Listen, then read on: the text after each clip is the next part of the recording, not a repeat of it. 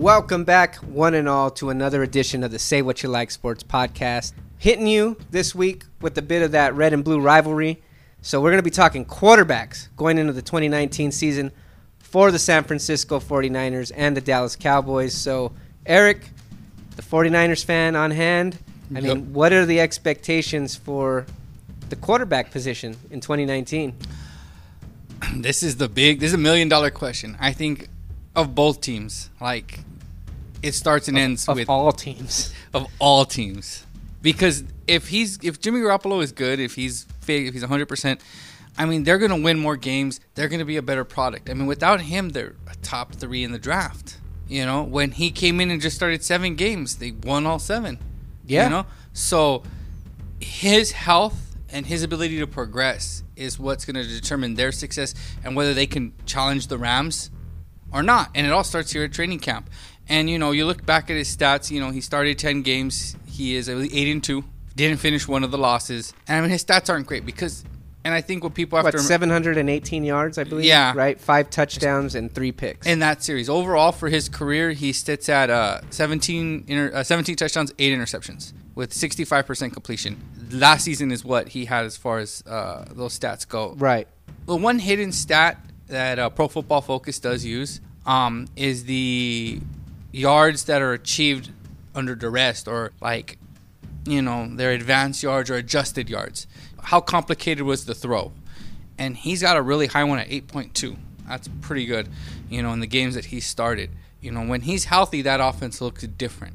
Yeah, I think that the team believes in Jimmy. I think the front office believes. I think the fan. I think the whole 49ers nation knows that this season rides on the back of Jimmy Garoppolo. Yes, and his health. Yeah, and I mean, when you look at training camp, what's rough is that, you know, they say he's going to be a full go, but we don't know. You know, he's still coming back from that ACL tear.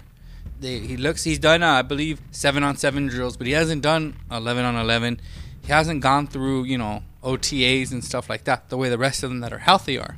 Right. You know, right now, the snaps are being divvied up between Nick Mullins and C.J. Beathard. So I want to see, what I expect to see is him, by the end of training camp, reassert himself. I mean, he's going to be the starter, but reassert himself in the practices, leading the 7-on-7, leading 11-on-11, leading 2-minute drills, whatever drills that the starting quarterback has. Can I ask you, is there something else in particular that you're looking to see from Jimmy Garoppolo in, say, the preseason, training camp, or early in the season? Because we know he's got the quick release. We know he has the ability to get away from pressure, make throws on the run. But is there something you want to see him take to the next level? Or you want to see, because you notice that, and I think this is a calling card to all Shanahan offenses, is that, and Matt Ryan will speak to this and has spoken to this, is when you have to learn it quickly, it's easier to digest and it's simpler. You look at the Falcons, I think under Kyle Shanahan's first year, they started, I believe, 8-0 and they finished 8-8. Or they started 5-0 and they finished. Yeah. You know, and then because the offense is so complete, it takes 2 years to fully grasp. You know, and you saw that when Jimmy came in 2017, you know, it's simple. Offense is simple. He's only been here a couple weeks, a month and a half. But as you know, he had to learn the whole offense. You saw that his decision-making slowed down. He took more sacks. Right. So what I want to see in this preseason is I want to see him be able to go through the offense and show that 2017, but with a mastery of the complete offense. Right. You know. You need to see some, it looks like, mental progression. Yeah, exactly. Right.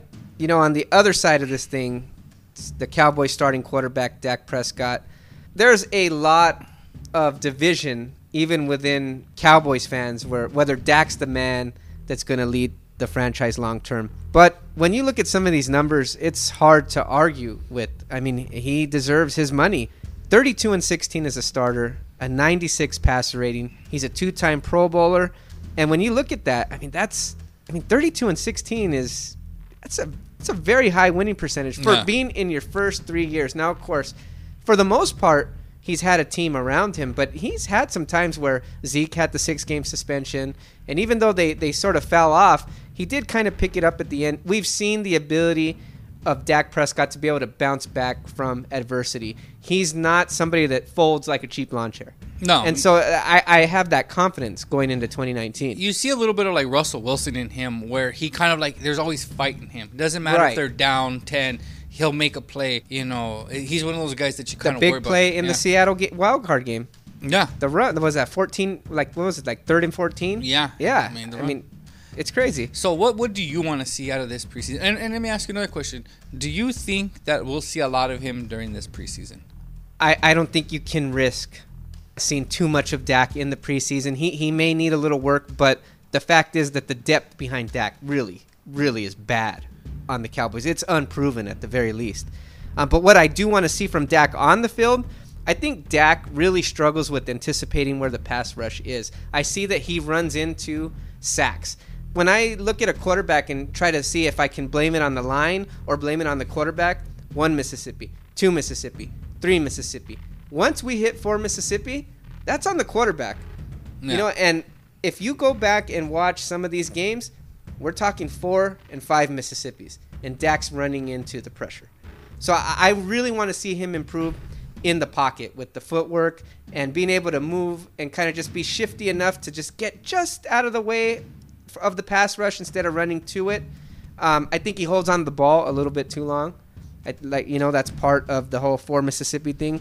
But outside of that, I mean, he's a warrior. I mean, I really have nothing bad to say aside from that, but that is a Achilles heel that I'm concerned about. So I think the difference here between the Niners and the Cowboys when it comes to quarterbacks is I feel pretty confident. As bad as the backup quarterback situation has been in San Francisco, if, God forbid, knock on wood, Jimmy Garoppolo goes down for a couple weeks and it's Nick Mullins, I don't feel the sense of like, we're not going to get Nathan Peterman. Okay? Right. You know, I feel like he's a competent quarterback because last year he proved it. You can't be a completely terrible quarterback and win games in the NFL. He truly won some games. He beat, Oakland. He beat Denver, with Von Miller. Right. And, that was a good defense, and he beat them. He came with one bad decision of beating the Bears. He beat Seattle. Those are teams that were playoff teams. And Seattle was vying for position, Right. So... he's proven he can win games. It's tailored to this offense. I'm sure he couldn't do this with just any offensive coordinator. But, if I feel like, okay, Mullins, is able to win a few games for us if Jimmy goes down for a stretch. So during the preseason and in training camp, what I really want to see is just him take that assertion. Because right now it is a 50-50 battle between him and Beathard. And Beathard was drafted. And say what we want, that will always kind of default, if it's close, goes to the drafted guy. Right. You got a 3rd round draft pick going against a undrafted free agent who was on the practice squad the year before. So I just want to see him. But doesn't Nick Mullins deserve some type of credit for leading the 49ers in yards, attempts, completions, wins? Yeah. I mean, he was there even when Jimmy wasn't. Yeah. Oh, yeah. So I think he's going to get the nod. And I just want to see him that game last year, that preseason game, he's the one that led the comeback against the Cowboys. Right, yeah. Right, yeah. For a preseason game, it's, scrubs on scrubs, but still, It shows you something. He led them down the field. He could have just looked at it like, it's a whatever game. It's not going to matter. But you could see the passion that he has. I want to see him just assert himself and say, this backup role, this second role is mine. And if Jimmy's not careful and Jimmy can't stay healthy, I want the starting job. That's what I want to see in training camp and through it.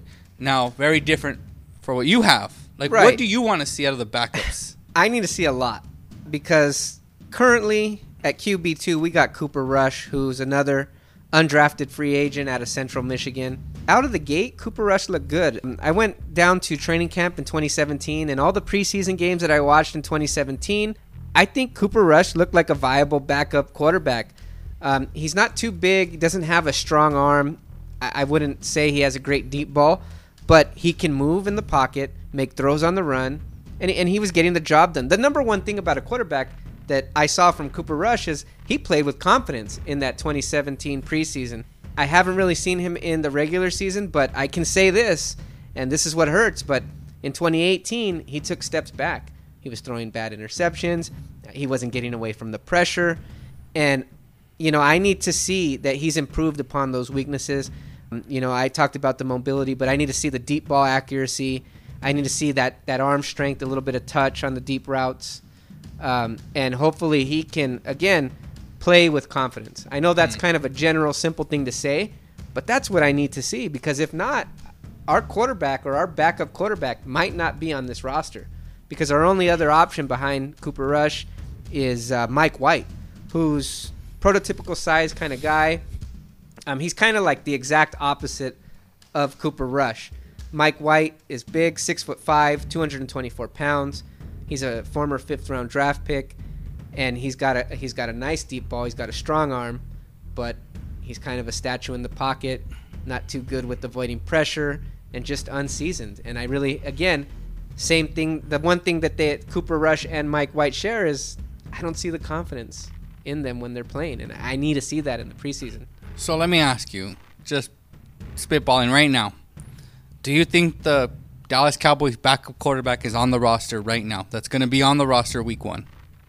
I'd like to believe that Cooper Rush can be the backup quarterback, but let's be frank. Let's just say we're in first place in the NFC East and Dak goes down. No, I'd feel a lot more comfortable knowing we had a veteran backup that's won a few games in the NFL. Man, some Fitzmagic. Fitzmagic sounds good. To me, as a backup quarterback, really. I get him too, yeah.